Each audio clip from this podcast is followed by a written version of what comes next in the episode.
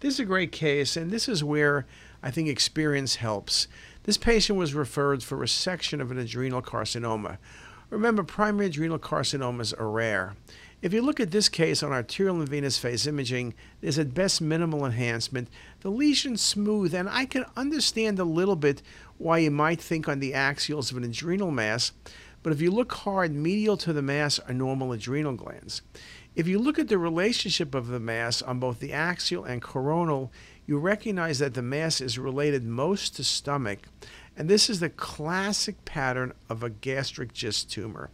Now remember, we've often made the point that at times in the left upper quadrant, particularly with larger masses, it's hard to tell whether it's pancreatic primary, like maybe a SPEN or adrenal hemorrhage or an adrenal carcinoma, or even a gastric mass or a splenic mass or a retroperitoneal mass.